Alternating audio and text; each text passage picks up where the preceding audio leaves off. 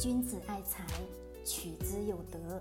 聆听财商智慧，拨动你的财富之路，让金融陷阱无处可藏。大家好，欢迎收听财德商学线上音频课。接下来有请贺老师的分享。晚上好，最近呢有收到小伙伴的留言，他说咱们的央行再一次的释放那么多的货币出来，它是否会导致我们后面的房价再一次的上涨呢？关于这个话题，今天晚上咱们好好的聊一聊。先来说一说，咱们看现在的房市，从这几年开始，咱们的房市一直处于着比较低落的阶段，对吧？那么最近呢，咱们的央行又释放出来那么多的货币，通常的情况下。这个钱流到市场当中，要么进股市，要么就是进入咱们的房市，要么就是购买葱姜蒜，对吧？也就是我们的日常生活所需。但是呢，我们先去思考一下，对于未来的房市是否有大的利好？先考虑一点，房产税基本上从一二年开始到目前为止，已基本上已经讲过了几次，三次，对不对？三次的这个关于房地产税的事情，虽然说一直在讲推进。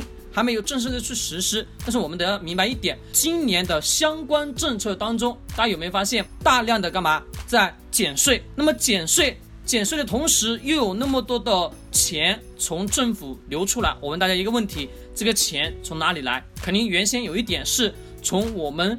这些地方税收，或者说等等的某一些地方而来，基本上都是从我们的普通老百姓手上去提交上去的税收，或者说政府的一些相对应的税收，或者说一些大型企业的税收。那么这些地方才回流到政府，政府再把这个钱再流回到市场当中，促进了经济的循环，这没有错。但是我们的前提考虑到一点是。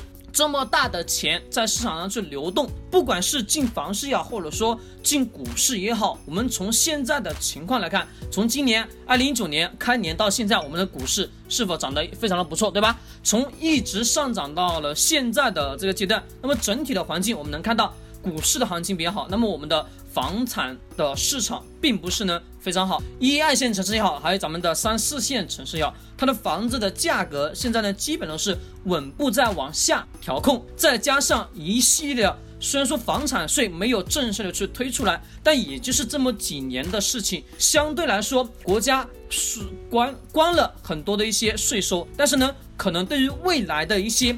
游戏税收，或者说其他等等的一些小的特点上面的税收，其实都会慢慢的去增加。可能现在没有正式的去实施，但是对于未来的这种税收，肯定是会在不断的往上提。因为呢，把原来的政府，哦，咱们的对于这个小的企业、中小企业的这种税费，现在已经降低了。原来的主要的财政收入是从哪里来？不管是政府也好，或者说咱们的小地方的它的财政税收，一小地方呢，基本上都是靠地皮，对吧？地皮卖地皮出来带来带来的钱，再收的是开发商的等等这些钱。那么这些一二线城市呢？一二线城市都是大型企业，或者说它的地皮的这些钱。那目前这些地皮已经是没有更多了，而且房地产已经处于一种比较冷的阶段了。那么其他的。这个税收，国家的税收又有从其他地方来呢？可能更多的是从我们其他小的生活的呃方面，比如说明显的就是咱们的游戏，对吧？还有等等的一些一系列的其他的地方税收，可能会给政府带来良好的收入。但是关于这个房产税，它肯定是会去实施。而对于目前咱们的房地产的市场，我们可以得出一个非常明确的观点是什么？这个房产市场它不可能说。会在持续的高涨，就算现在已经释放了什么这么多的货币出来，但是释放这么多货币出来，本质上不是进房地产就是进咱们的股市。但是我们先看房地产这个市场有很多的相关的政策不断的在抑制，对不对？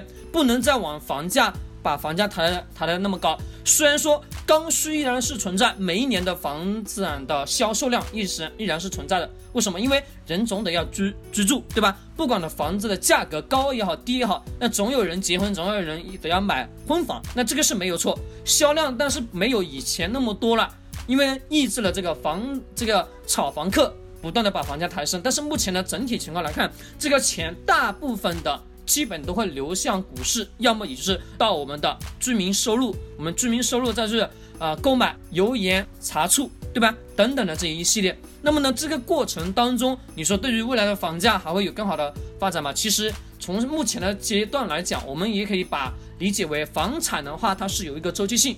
目前的这个周期性呢，也在最底端。目前咱们的一八年到一九年，其实跟我们在最早期的一二年到一四年的这个阶段是比较相接近的。整体的货币量以及现在的整一个政策的方向，还有咱们的对于未来的的股市啊，以及咱们现在的楼市的整体情况，其实现在的楼市就跟原来的一二年、一四年的呃情况相对来说是比较相似的。那么它有一个周期性，过了这个周期性，可能房价会慢慢的有一点的回暖，但整体的情况下处于比较平缓的阶段。但近几年。